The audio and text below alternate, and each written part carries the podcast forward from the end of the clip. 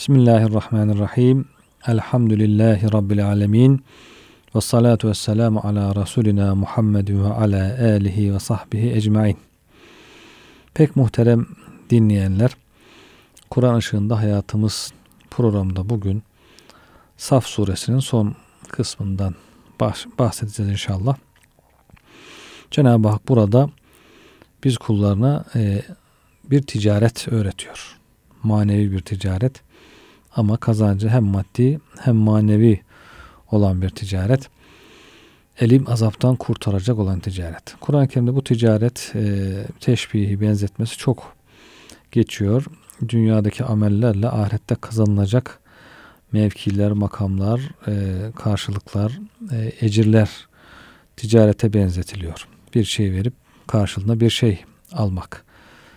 Dünyada yapılacak e, ameller, güzel ameller yapıldığında, güzel ameller verildiğinde karşılığında ahirette güzel şeyler alınıyor veya Cenab-ı Hak insanlara güzellikler kazanma fırsatı vermiş. İnsanlar bu fırsatı verip karşılığında geçici e, dünya menfaatini elde ederlerse veya e, Cenab-ı Hakk'ın razı olmadığı bazı şeyler elde ederlerse bu da zarar eden, tersine işleyen bir ticaret olarak tanıtılıyor.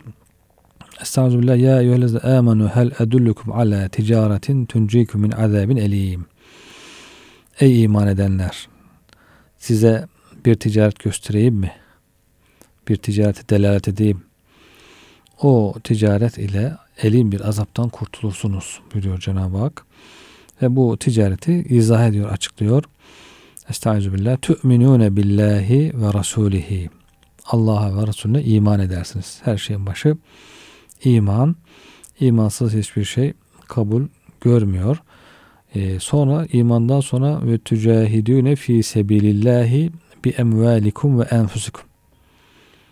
Dünya imtihan yeri. Cenab-ı Hakk'ın rızası kazanma yeri. Ahiretteki yerimizi, derecemizi kazanma yeri. Bu sebeple e, hayatta iman ettikten sonra Müslümanın bütün hedefi Allah'ın malıyla, canıyla Allah yoluna gayret etmek, Allah'ın rızasına ermek. E bizim hiç kendimize ayıracağımız vakit olmayacak mı? Hiç e, rahat edecek, gezip tozacak bir vaktimiz olmayacak mı? Bütün vaktimiz böyle ibadetle, cihatla mı geçecek gibi düşünülebilir. Öyle değil. İnsan tabii ki maişetini temin etmek için dünya işler içinde çalışacak. Ancak niyeti devamlı ahiret olduğu için dünyayı kazanmasındaki sebep de ahiret olduğu için e, bunların hepsine Cenab-ı Hak ibadet sevap veriyor. Yani bir mümin düşünüyor ki ben e, güzel helaline rızık kazanayım, hayatımı devam ettireyim ve ibadetlerimi yapayım. Çoluk çocuğumu Müslüman olarak yetiştireyim. Müslümanlara faydalı olayım. İslam cemaatini, İslam topluluğunu kalabalık göstereyim. Onların içerisinde ben de bulunayım. Bu niyetlerle çalıştığımız zaten çalışması gerekiyor Müslümanların dünya içinde. Dünya için çalıştığı, mal kazanmak için çalıştığı, yaptığı işler de ibadet oluyor. İbadet sevap kazanıyor niyetine göre. Ve hakikaten bu kazandığı malın zekatını veriyor. Hayır hasanatını yapıyor. Bu arada İslami faaliyetlere destek veriyor. İşte cihat malıyla cihat bu. Kendi ihtiyaçlarını karşılaması sadaka kabul ediyor zaten. Çoluk çocuğunun ihtiyaçlarını karşılaması sadaka Allah için verilmiş mal olarak kabul ediliyor. Bundan sonra artan olursa fazla mal kazandıysa onun için yaptığı hayrat, hayır hasenat, Müslümanlara destek olma, ihtiyaç sahiplerine destek olması ibadet kabul ediyor. Dolayısıyla hayat, Müslümanın hayatı hep normal çalışması, dinlenmesi, istirahatı, istirahatı bile ihtiyaç var yani istirahat edeyim sonra tekrar çalışayım diye istirahat ettiğinde güzel bir niyetle onun istirahatı da ibadet e, sevabına vesile oluyor. Bu şekilde Müslümanın hayatı niyetine göre baştan sona zaten ibadet oluyor, cihat oluyor. Allah yolunda malıyla, canıyla cihat. Burada bazen bazı ayet kerimede can önce gelir. Canlarıyla, mallarıyla cihat diye. Bazılarında mallar önce gelir. Malla cihat her zaman oluyor. Canla cihat da aynı şekilde. Bu ta cephede düşmanla karşı karşıya gelmekten başlar canla cihat. Normal hayat içerisinde Allah için e, insanın koşması, yorulması, e, canını üzmesi bu da canlı cihattır yani. Bir insanın talebe yetiştirmek için koşturması, işte Müslümanlara destek olmak için, ihtiyaç sahiplerine yardımcı olmak için Allah rızası için koşması canıyla cihattır. Canla yani bedeniyle, bedeniyle, aklıyla, fikriyle koşturması, yorulması insanın. Bu da e, canla cihada giriyor. Malla cihat zaten. Devamlı hayatta olan şey. Zâliküm hayrul leküm in kuntum ta'lemun. Cenab-ı Hak buyuruyor ki bu eğer bilirseniz sizin için daha hayırlıdır. Böyle ticaret içerisinde olmak. Hayatta bir ticaret hayatı yaşamak sizin için e, boş bir hayat geçirmekten veya sadece kendi dünyevi ihtiyaçlarınız için çalışmaktan daha hayırlıdır. İnsan bunları düşünmezse yine aynı şeyi yapacak. Yine mal kazanmak için çalışacak, dinlenecek, istirahat edecek, belki biraz gezecek, tozacak. Ancak niyeti böyle olmadığı için bir şey kazanamayacak. Sadece dünyalık biraz mal kazanmış ve onu harcamış olacak. Veya kötü niyetle çalışan insanlar mal kazanıp işte nefsinin gayrimeşru arzularını yerine getirmek için insanlara zarar vermek için çalışan, insanları sömürmeye çalışan, insanların malından, gücünden istifade edip onların hakkını vermeyen bu tür insanlar da var. Bunlar ticareti kaybeden insanlar. Bunlar e, hayırsız iş yapmış oluyor. Cenab-ı Hak diyor benim gösterdiğim şekilde yaparsanız bu sizin için daha hayırlı sizi elim azaptan kurtarır. Devamı da var. Yağfir lekum zunubekum. Cenab-ı Hak sizin günahlarınızı da affeder, mağfiret eder. Siler, örter.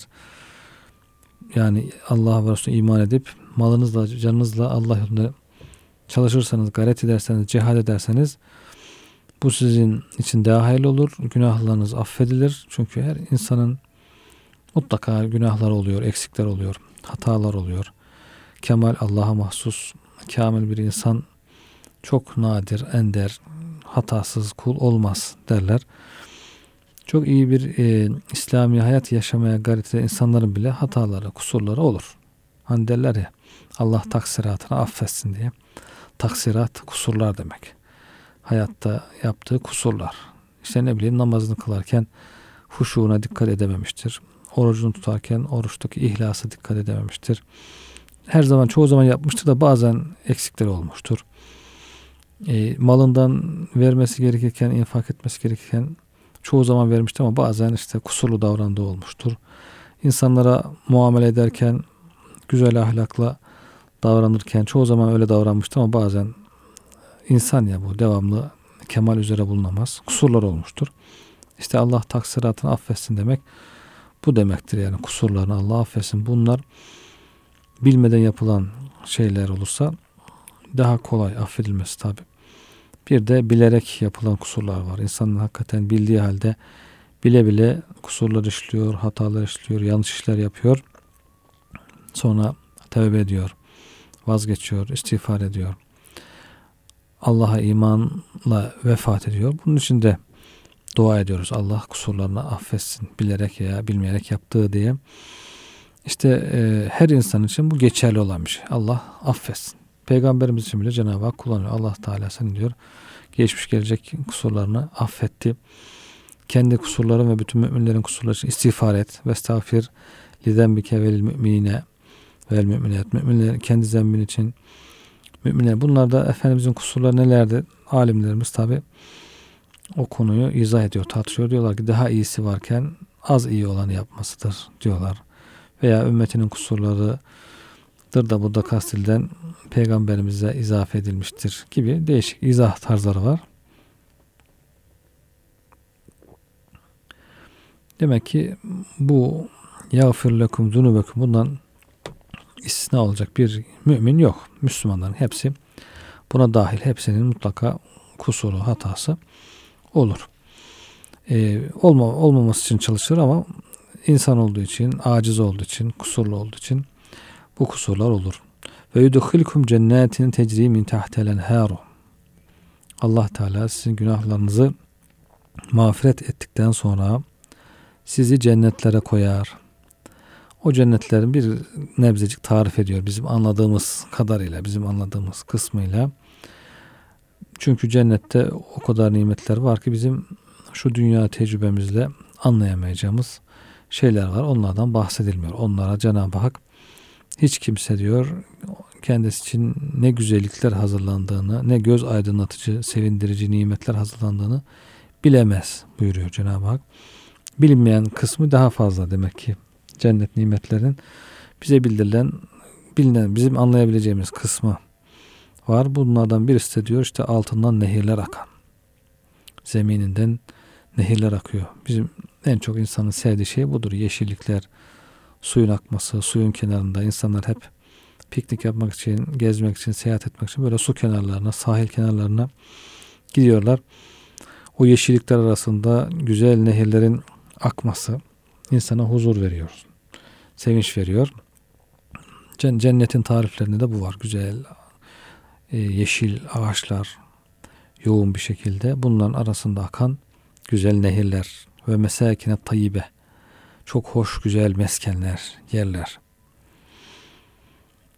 Bunlar e, ebedi mutluluk diyarı olan adın cennetlerindeki çok güzel köşkler.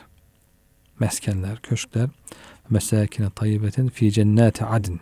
Adin cennetler. Cennetinde değişik böyle yerleri var. Kademeleri var. Firdevs cenneti, Adin cenneti diye. İşte Adin cennetlerde yüksek cennetler, ebedi mutluluk diyarı olan Adin cennetlerindeki çok güzel köşklere yerleştirirler. Bunu e, Allah için ticaret eden, kazanan insanların karşılığı bunlar. Ahiretteki karşılığı ve uhra tuhibbunehe bunun dışında hoşlandığınız, istediğiniz başka bir nimet daha var. Nasrun minallahi ve fethun garib. Allah'ın yardımı ve yakın bir fetih. Ve beşiril müminin. Müminleri müjdele. Mehter takımlarında olsun işte Müslüman askerlerin cihada giderken onları teşvik eden marşlar, söylenen marşlarda bu ayet-i kerime devamlı okunur. Nasrun minallahi ve fethun garib.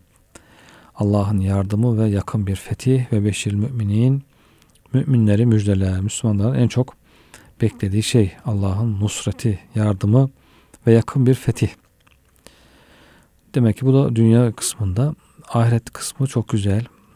Günahların affedilmesi, cennetlere girmek, hoş meskenlere, adin cennetlerindeki hoş meskenlere girmek, altından ırmak akan, ırmaklar akan cennetlere girmek.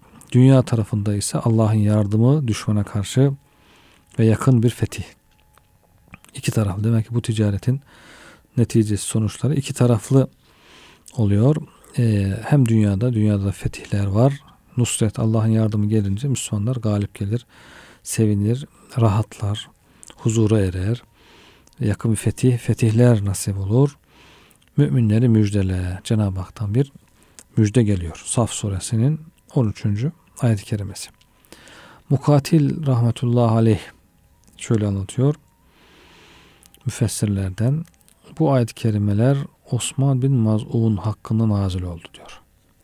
Osman bin Maz'un sahabilerden zühde meyyal olan sahabilerden birisi Osman bin Maz'un radıyallahu anh bir gün Resulullah sallallahu aleyhi ve selleme bana izin versen de hanımım Havle'yi boşasam rahip gibi yaşasam demiş. Bunun için kendimi hadım etsem demiş. Eti kendime haram kılsam. Hiçbir gece uyumasam, oruçsuz hiçbir gün geçirmesem demiş. Şimdi ayet-i kerimede geliyor Allah'a ibadeti te teşvik eden, cennet anlatan, cehennem anlatan, dünyanın geçici olduğunu anlatan. Öyle olunca bazı sahabeler diyorlar ki madem öyle bu geçici dünyayla biz niye uğraşalım? Tamamen kendimize ahirete verelim. Hanımla uğraşamayız zaten. Vakit ayıramayız. Hakkını yemeyelim. Onu boşayalım. O kendi rahatına baksın biz diyorlar rahipler gibi yaşasak. Hristiyan rahipler evlenmiyorlar. Devamlı ibadete kapanıyorlar. Teoride pratiğini e, Allah biliyor ne yaptıklarını. Teoride öyle güya. Biz de diyor o rahipler gibi yaşasak diyor. Ondan sonra kendimizi hadım ettirsek. Hadım ettirmek yani e, burdurmak da diyorlar belki buna. insanın şehvetini kesecek bir ameliyat yapmak e, şehveti uyanmayacak artık. Şehvet duygusu yok olacak. Et yemeyecek çünkü et yerse şehvet duyguları kabarabilir. Et yemeyecek. E, ot ottan e, yapılan yemeklerle e, nebati yemeklerle beslenecek. Geceleri uyumayacak. Gündüzleri oruçla geçecek. Gece kaim, gündüz saim. Geceleri ayakta, gündüz oruçlu. Böyle bütün vakitleri değerlendirecek. Yani gecesini, gündüzünü hiç boş bırakmayacak. Böyle bir talepte bulunmuş sahabi. Resulullah sallallahu aleyhi ve sellem şöyle buyurmuşlar. Nikah benim sünnetimdir. Evliliği bırakmayacaksınız. Nikah benim sünnetimdir. Evlenin, çoğalın, ben sizin çokluğunuzda övüneceğim buyurur Efendimiz. Ümmetinin güzel bir aile hayatı yaşamasını, nesiller yetiştirmesini istiyor. Yoksa Müslümanların sonu kökü kurur yani. Nesli devam etmez. İslam'da rahiplik yoktur buyuruyor. Nikah benim sünnetimdir. İslam'da rahiplik yoktur. Benim ümmetimin rahipliği Allah yolunda cihattır. Rahiplik yapmak istiyorsanız Allah yolunda cihad edin. Kendinizi Allah'a tam adamaktır işte bu. Rahiplik cihattır. Yoksa kendi odasına çekilip e, beklemek, sadece kendisiyle meşgul olmak, kimseye bir faydasının dokunmaması değil. Ümmeti Muhammed'in rahipliği Allah yolunda koşturmaktır, cihad etmek. O da kendisine adamış oluyor Allah yolunda ama insanlara faydası oluyor. Hem zamanında yaşayan insanlara hem daha sonra gelecek nesillere çok faydalı işler yapıyor. Güzel yaşanacak bir dünya bırakıyor. Onlara hizmet etmiş oluyor. Ümmetimin hadımlığı da oruçtur. Peygamberimiz hadım olmak istiyorsan diyor. Bunun da karşılığı İslam'da oruçtur diyor. İnsanın kendisine eziyet etmesi, Allah'ın verdiği bazı özelliklerini yok etmesi, uzuvlarını köreltmesi onun hakkı değildir. Allah Teala ne verdiyse onu onun istediği şekilde kullanacaksın diyor. Eğer şehvetinin kırılmasını istiyorsan oruç tut. Oruç kalkandır. Evlenemeyen, imkan bulamayan gençler de Efendimiz oruç tavsiye ediyor başka hadis şeriflerinde. Ve devam ediyor Efendimiz Osman bin Mazun'a diyor ki Allah'ın size helal kıldığı hoş ve temiz şeyleri kendinize haram kılmayın. Allah Teala bir şey helal kıldıysa onu güzel bir şekilde ondan istifade edin. Cenab-ı Hakk'ın istediği şekilde ondan istifade edin. Cenab-ı Hakk'ın çizdiği sınırlar dahilinde. Cenab-ı Hak insanlara çok az haramlar koymuş, yasaklar koymuş. Genelde bütün nimetlerini mübah kılmış. Ancak onlara bir sınır belirlemiş. Yani şu şekilde kullanın, şura, şu e, şey şuralarda kullanın. Şu çerçeve dahilinde bu nimetlerden istifade edin diye. Şurada kullanın, şurada kullanmayın. Demek ki o şekilde güzel nimetlerden istifade etmek, sevinmek, neşelenmek, e, nimetlerle mütelezziz olmak. Bunlar Allah'ın kullarına verdiği haklar. Allah'ın helal kıldığı şeyleri kendinize haram etmeyin buyuruyor Efendimiz sallallahu aleyhi ve sellem. Benim diyor sünnetim şu şekildedir diyor. Ben diyor gece uyurum. Gece boyu tabi. Ak- akşamla sabah değil. Gece bir müddet uyurum, bir müddet ibadet ederim. Gece hem uyurum hem ibadet ederim. Kalkıp ibadet de ederim. Gecede hem istirahat var hem ibadet var. Tamamen uyumak doğru değil. Tamamen ibadetle geçireceğim diye yorulmak o da doğru değil. Hem istirahat hem ibadet. Bazı günler oruç tutarım. Bazı günlerde tutmam diyor Efendimiz. Devamlı her gün oruç tutmam. Zaman zaman tutarım. Zaman zaman iftar ederim. Oruç tutmadığım olur. Kim benim sünnetimden yüz çevirirse benden değildir. İtidal, orta halli olmak. Ümmeten vesata diyor Cenab-ı Hak. Siz orta bir ümmetsiniz. İtidalli, adaletli, dengeli, orta ümmet. Her şeyde orta yolu tutmak. Her şeyin ortası güzeldir. Hayatı yaşarken de Efendimiz böyle mutedil bir hayat yaşıyor. Çok kendisini böyle aşırı yormadan, kasmadan itidali bir şekilde hem ibadeti, hem uykusu, hem istirahatı, hem tebessümü, hem hüznü, hem yemesi, hem aç kalması bu şekilde tam böyle ortalı, dengeli, e, insanı yıpratmayan bir hayat. Ama bunun ilerisi gerisi insana sıkıntı verir. Çok aşırı yorar, çok aşırı yıpratırsa çabuk yorulur. Sıkıntılar zuhur eder, hastalıklar, meşakkatler olur. Tefrit olursa, geri kalırsa bu sefer de vazifesini yapmamış, taksiratı çok olmuş, kusurları çok olmuş olur. Maneviyattan geri kalmış olur. E, sevaptan mahrum olmuş olur. Hesaba maruz kalır. Bu tür şeyler var yani. ifratın da zararı var. Tefritin de zararları var orta hal. Cenab-ı Hak da bizden orta hal istiyor. Az da olsa devamlı olanı seviyor. Peygamberimiz de orta yolu bize tarif ediyor, gösteriyor. Onun için bazen zaman zaman her zaman çıkıyor böyle insanlar. Günümüzde de bu tür taleplerde, niyetlerde olan insanlar olabiliyor. Bunlara da bu Cenab-ı Hakk'ın istediği ve Resulullah Efendimiz'in tarif ettiği bu orta yolu, itidalli hayatı anlatmak, izah etmek gerekiyor. Efendimiz sünnetini bu şekilde anlattıktan sonra buyuruyor kim benim sünnetimden yüz çevirirse benden değildir. Demek ki bir hayat yaşayacaksak önderimiz var, rehberimiz var. O nasıl bir hayat yaşamış, neler tavsiye etmiş onlara bakıp öyle bir hayatı kuracağız kendimize. Onun dışına çıkma. Kendi kafamıza göre şöyle yaparsam, böyle yaparsam şöyle olur, böyle olur, daha çok kazanırım gibi hayallere kapılmadan Efendimizin tarif ettiği şekilde onun sünnetine uygun bir hayat yaşayacağız. Kim benim sünnetimden yüz çevirirse benden değildir buyuruyor Efendimiz. Bu hayatı, bu sünnete uymayan insan İslam ümmetinin e, toplumundan uzaklaşmış, İslam ümmetinin adetlerinden uzaklaşmış, sünnetten dışarı çıkmış olur. Gayri İslami bir hayat yaşamış olur. Osman bin Maz'un radıyallahu anh diyor ki bunun üzerine Ey Allah'ın Resulü hangi ticaret Allah'a daha sevgili? Bilsem de o ticareti yapsam diyor. Madem benim yaptığım, düşündüğüm hayat tarzı güzel bir hayat değil. Ya Resulallah kazançlı çıkmak için ben ne alıp satayım, ne vereyim, ne alayım? Diyor Allah'ın sevdiği ticaret nedir acaba diye soruyor. İşte bunun üzerine diyorlar tefsirciler bu ayet kerimeler nazil oldu. Bu ayet kerimeler size ben bir ticaret göstereyim diye karlı olan ticareti tarif ediyor.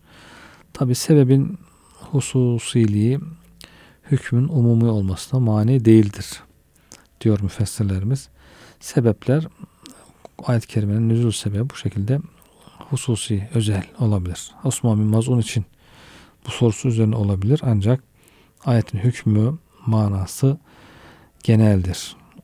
O istekte, o talepte olan yani karlı ticaret yapmak isteyen, sünnet üzere bir hayat yaşamak isteyen, kazançlı olmak isteyen, elim azaptan kurtulmak isteyen her insana muhata, e, hükmede hitap eder bu ayet-i kerimeler.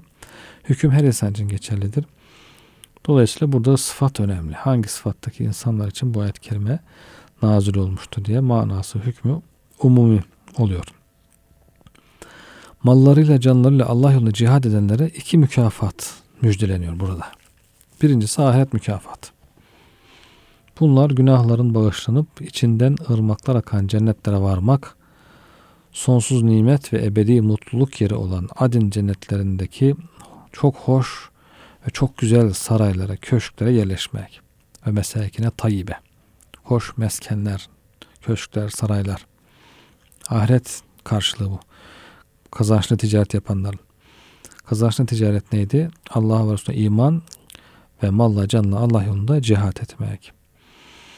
İkinci vaat edilen mükafat dünya mükafatı. O da nedir? Allah'ın yardımı ve yakın bir fetih. Saf suresi 13. ayet-i kerimede vaat edilen mükafat. Yakın fetihten maksat sahabe-i kiram için müjdelenen Hudeybiye anlaşması. Mekke'nin fethi, Allah'ın Müslümanlara nasip edeceği ganimetler, daha sonra İran ve Bizans ülkelerini fethetmeleri vesaire olabilir sırayla. En yakından Hudeybiye büyük fetih sayılıyor. Arkasından Mekke fethi geliyor. Arkasından Huneyn. Buralarda Hayber, Hayber'de büyük ganimetler alıyorlar Müslümanlar. Allah'ın yardımıyla. Huneyn'de büyük ganimetler alıyorlar. Allah'ın yardımıyla. Cenab-ı Hak orada bir onları sarsıyor. Kendi çokluklarına güvendikleri anda bazı insanların e, bu çoklukla kendi güçleriyle bu işin olmadığını, bu fethin Allah'ın yardımıyla olduğunu onlara gösteriyor. Bir an bir bozgun yaşıyorlar. Sonra Allah'ın yardımı geliyor ve fetih nasip oluyor. Arkasından halifeler döneminde Bizans'ın, İran'ın fetihleri Hazreti Ömer zamanında, Hazreti Ebubekir zamanında başlıyor. Büyük fetihler, İran'dan çok büyük ganimetler, Bizans'tan büyük ganimetler alınıyor. Bunlar hepsi Allah'ın yardımıyla olan şeyler, fetihler. Çünkü bir avuç Medine'deki bir avuç Müslüman ta kalkıp gidiyor koskoca dünya devi olan Bizans'a savaş açıyor. Savaş ilan ediyor. Kafa tutuyor. İran o zamanın iki süper gücü Bizans ve İran. Yani yüzlerce katı, binlerce katı belki Müslümanların topraklarının kuvvetlerinin onlarla hiç kimsenin aklına yatmıyor baştan tabii ki bu bu insanlarla biz mücadele edebilir miyiz diye. Ancak bu ayet-i kerimelerdeki vaatlere çok kuvvetle iman eden Hazreti Ömer, Hazreti Bekir gibi büyük sahabiler devamlı o genç sahabiler, askerler teşvik ediyorlar. Allah'ın vaadi haktır. Madem Allah Teala vaat etti, bu mutlaka olacaktır diyerek, teşvik ederek mesela işte 30 bin, 40 bin, 60 bin kişilik İslam ordusu 250 bin kişilik Bizans ordusuna karşı savaşabiliyor. Kaç katı yani. Teçhizat da fazla. Ancak bu ayetlerin vaadine olan iman, Allah'ın yardımına ve fethine olan güven Müslümanları bu yolda cihad etmeye sevk ediyor ve büyük fetihler gerçekleşiyor. Aksi takdirde akılla düşünecek olsak deriz ki ya böyle bir şehir devletinin büyük bir süper güçle mücadelesi mümkün mü? Hiç bulaşmayalım, hiç dokunmayalım, onları kızdıracak bir şey yapmayalım. Kenarda yavaş, kendi halimizde yaşayalım diye düşünür insan aklı ama e, Cenab-ı Hakk'ın bu vaadine inanan o sahabiler farklı bir şey yapmışlar. Aklın hayalin almayacağı işler yapmışlar. Nitekim bu sureden sonra inen Fetih suresinde Resulullah sallallahu aleyhi ve sellem açık bir fetih verildiği bildiriliyor. İnna fetahna leke fethan mübine. Saf suresinden sonra nazil olmuş. Daha sonra bu fetih daha çok Hudeybiye anlaşması olarak tefsir edilmiş. Yine o surede fethi karip yani yakın bir fetih ve ganimetlere de işaret ediliyor. Cenab-ı Hak size diyor acil ganimetler verdim. Sonra yine ganimetler vereceğim. Ve uhra e, lem takdiru aleyhe. Sonra diyor sizin şu anda gücümüzün yetmediği elde edemediğiniz başka ganimetler. Belki sizden sonraki nesillerin ganimetleri. İşte bunun da İran ganimetleri, Bizans ganimetleri olduğu tefsirlerde anlatılıyor. Cenab-ı Hak hem peygamberimizin hayatında elde edecekleri hem ondan sonra halifeler, dört halife zamanında yapacakları fetihleri, kazanacakları başarıları müjdelemiş. Ama şartı var tabii ki bu ticareti yapmak. Tü'minne billahi ve rasulihi Allah ve Resulüne iman etmek, mallarıyla canlarıyla cihad etmek. Bunu yaptıktan sonra fetihler gelecek. Önce ahiret nimetler sayılıyor sonra dünya fetihleri müjdeleniyor. Fetihler gelecek diyor Cenab-ı Hak ve gerçekten de geliyor. Allah'ın yardımı ve pek yakında gerçekleşecek bir fetih müminleri müjdele ayet. Saf suresi 13. ayet. Tarih boyu savaşlarda mümin askerlerin morallerini ve savaş heyecanlarını artırıcı bir ifade olarak sık sık tekrarlanmıştır. Nasrun minallahi ve fethun garib. Sahabe için belki bu hususi olarak hitap ama bu ticaret yapan her Müslüman bu hitaba, bu müjdeye nail oluyor. Bu fetihlere nail oluyor. Hususuyla Osmanlı ordunun mutlaka muzaffer olacağı inancını kuvvetlendirmek üzere Mehtera'nın icra ettiği musiki eşliğinde coşkulu bir şekilde seslendirilmesi manevi bir anane olarak devam etmiştir. Yani ecdadımız Kur'an'la iç içe bir hayat yaşıyor. Kur'an'la bütünleşiyor hakikaten. Bütün fikriyatını, düşüncesini, niyetlerini, amellerini hep Kur'an ve sünnet, İslam kültürü şekillendiriyor. Musikisini bile, ordusunu teşvik edecek musikisini bile Kur'an ve sünnetten alıyor. İşte mehter takımının bu ayeti okuması, bu ayetteki müjdeyi hatırlatması askerlere. Eğer e, gerçi bu e, şey tarafı çok hatırlatılmıyor ama zamanda belki orası, orası da hatırlatılıyordu. Ticaret tarafı. Askerleri teşvik etmek için bunları anlatmak lazım.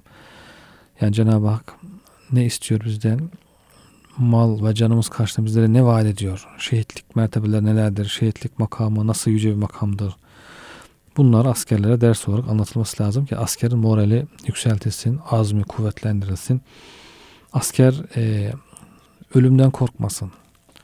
Ölümü istesin adeta yani. Bunu bildiği için e, Müslüman askerler zaten e, ölüme doğru böyle cennet bahçesinden gider gibi gidiyor. Ölümden korkmuyor. Cesaretli ve bu cesaret düşmanı korkutuyor, yıldırıyor. Diyorlar ki Sizin yaşamayı sevdiğiniz kadar, istediğiniz kadar ölümü seven, isteyen insanlar var karşınızda. Bunların karşısında durulabilir mi? Bunların karşısında durmak mümkün değil. Yani sen yaşamayı seviyorsun, o ölümü istiyor. Şehitlik bize de nasip olsa diye. Bugünkü askerlerimizden de duyuyoruz. Elhamdülillah bu sözleri büyük bir sevinçle diyorlar ki şehitlik makamı herkese nasip olmaz. Bize de nasip olsa keşke diye. İşte size müjdelenen bu nimetlere ulaşmak istiyorsanız Cenab-ı Hak bir yol daha gösteriyor. Ya eyyühellezine amenu kunu ensarallah. Allah'ın yardımcıları olur. Değişik bir uslupla aynı şeyi anlatılıyor aslında. Birincisinde malıyla canıyla Allah yolunda cihat etmekten bahsediliyor. Sonra peşinden Allah'ın yardımcıları olun diyor. Yani böyle sarraf ne diye geçiyor ayet-i kerimede. Biz bu Kur'an'da misalleri çeşitli yönlerden değişik şekillerde anlattık diyor. Farklı usluplarla, farklı misallerle, farklı örneklerle evirip çevirip anlatıyor Cenab-ı Hak. Aynı şey anlatılıyor. Allah'ın yardımcısı olmak, ensarullah olmak ile e, biraz önceki ticaret aynı manaya geliyor. Bakalım bu son ayette 14. Saf suresi 14. ayette nasıl tarif ediyor Cenab-ı Hak? Ey iman edenler Allah'ın yardımcıları olun. Kunu ensarallah. Nasıl? Kema gala İsa ibn Meryem. Meryem oğlu İsa'nın havarilerine dediği gibi. Diyor ki lil havariyine men ensari ilallah. Allah yolunda bana yardım edecek kim var? Diyor havarilerine. Havari yardımcı, yakın yardımcılar manasına geliyor. Hazreti İsa'nın havarileri 12 havarisi olduğu gibi peygamberimiz benim de havarilerim diyor sayıyor. Zübeyir bin Avvam'dır diye bazı sahabelerden her peygamber havarisi vardır yardımcıları. Hazreti İsa'nın havariler gibi diyor. Onlara benim yardımcılarım kim demişti. Kâlel havariyyûne nahnu ensarullah. Onlar dedi biz Allah'ın yardımcılarız. Malımızla canımızla Allah'ın dinine yardım için koşacağız. Sonunda İsrailoğullarından bir kısmı iman etti, bir kısmı inkar etti. Herkes tabii ki bu havariler gibi olamıyor. فَآمَنَتْ طَائِفَةٌ مِنْ بَنِ İsrail ve keferet taife. Kimisi ensarullah oluyor, kimisi olamıyor. فَاَيَّتْنَا الَّذِينَ آمَنُوا عَلَى عَدُوِّهِمْ فَأَصْبَحُوا ظَاهِرِينَ Biz de diyor iman edenleri düşmanları karşısında destekledik. Tabi iman edenler bazen imtihana tabi tutulabiliyor. Bazen mağlubiyet yaşıyor, sıkıntı yaşıyor. Bu bir imtihandır. Cenab-ı Hak mağlubiyetli de imtihan eder, galibiyetli de imtihan eder. İlla artık biz Müslüman olduk, Allah'ın yardımcısıyız, hep galip geleceğiz diye bir şey yok.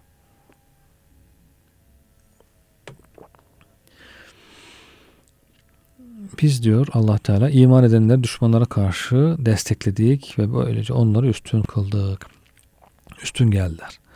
Demek ki onlar iman ettiler, ettiler. Hazreti İsa'ya yardım ettiler. Allah'ın dinine yardım ettiler ve galip geldiler. Siz de böyle olun diye Hak örnek gösteriyor. Dolayısıyla Hazreti İsa'ya inananlar ona inanmayıp düşman olanlara üstün geldikleri gibi Allah'ın yardımıyla Resulullah sallallahu aleyhi ve sellem Efendimiz'e inananlar da ona inanmayıp düşmanlık edenlere üstün geleceklerdir. Bu surenin sonunda müjdelendiği üzere Müslümanların zafer ve fetih elde ettikleri zaman gurura kapılıp aşırılığa sapmamalarını, o yardım ve zaferin Allah'ın bir lütfu olduğunu bilmelerini, onu bahseden, onu bahşeden Allah'ın geri kalmaya, geri almaya da güç yetebileceğini hesaba katarak her türlü inkar ve nankörlükten sakınıp Allah Teala tesbih ve tenzihe devam etmelerini öğütlemek üzere bundan sonra Cuma suresi geliyor. Tesbihle başlıyor. Yani bu zaferler, yardımlar Allah Teala'dandır. Şımarmayın. Zaferle, zenginlikle şımarmayın. İnsan zengin olunca, imkanlar bulunca hemen şımarıyor. İnsanoğlunun fıtratında var bu şımarmak. Çok insan, az insan kendini muhafaza edebiliyor. Kendisine hakim olabiliyor. Allah'ın verdiği nimetlerle, zaferlerle, üstünlüklerle şımarmamak lazım. Bunu Allah'tan bilmek lazım. Şükretmek lazım. Allah'a tesbih etmek lazım ve bunların devamı için de e, dua etmek lazım. Yani şu bir saat sonra veya çok daha yakın bir zamanda ölebilecek olan, ölme ihtimali olan bir insanın neyle övünebilir? Övmeye ne hakkı olabilir? Şunu her an ölümü bekleyen bir insanız. İnsanoğlu kimsenin garantisi yok. Bir saniye sonra belki bir dakika sonra bile ölüm gelebilir. böyle bir halimiz varken, böyle bir acziyet içerisindeyken insanoğlu ne kadar mal sahibi de olsa, mülk sahibi de olsa hiçbir zaman gurura, kibire kapılmaması lazım. Kendisinden bilmemesi lazım. Bunların hepsinin Allah'ın lütfu nimeti olduğunu düşünmesi lazım. E, dolayısıyla Cuma suresi de tesbih tarif ediyor. E, tesbihatla başlayın diyor. Yüsebbihu lillahi ma fis semavati ma. Yerde gökte her şeyi Allah tesbih eder. Siz de onu tesbih edin diye kıymetli dinleyenler inşallah devamında gelecek programa e, bırakalım. Bugün burada programımıza son veriyoruz. Yeni bir programda görüşmek üzere. Allah'a emanet olun efendim.